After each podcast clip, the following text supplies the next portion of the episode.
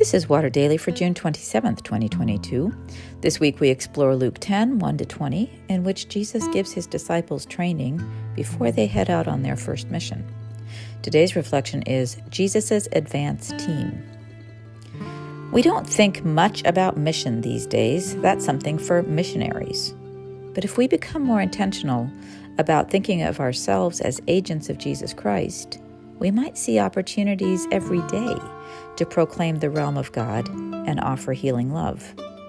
Jesus' instructions to his followers as he sends them out in mission tells us a lot about how we might go out in his name in our own places and times.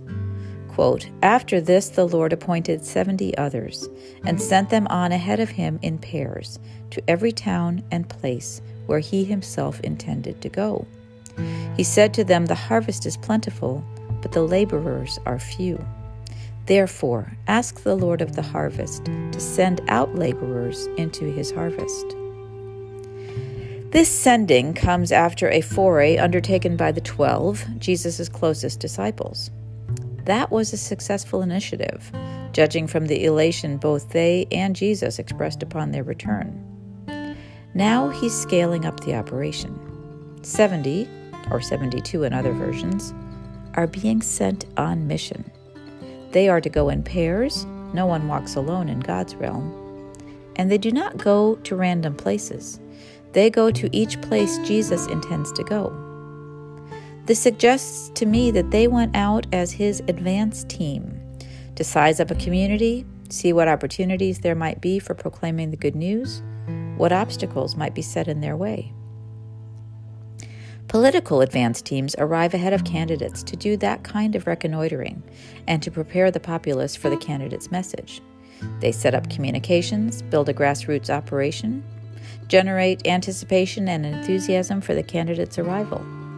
They prepare the ground for planting, as it were, make everything ready for a successful campaign in that place.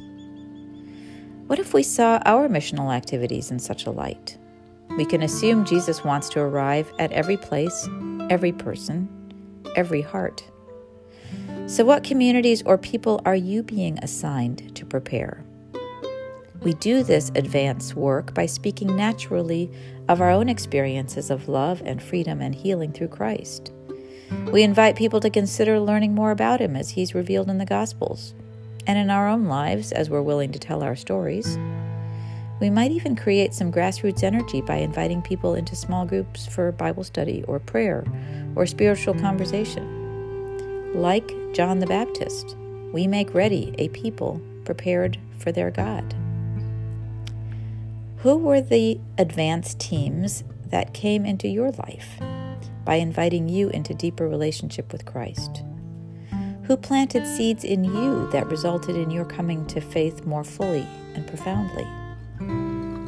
This wording also reminds us that we don't create the mission. God has already designed it and will, reveal, will reveal to us more explicit instructions as we go. And we do need to go, even if we don't leave home. Many of us have a huge reach online. Don't be afraid to be your spiritual self in digital space. Find a buddy and hit the road.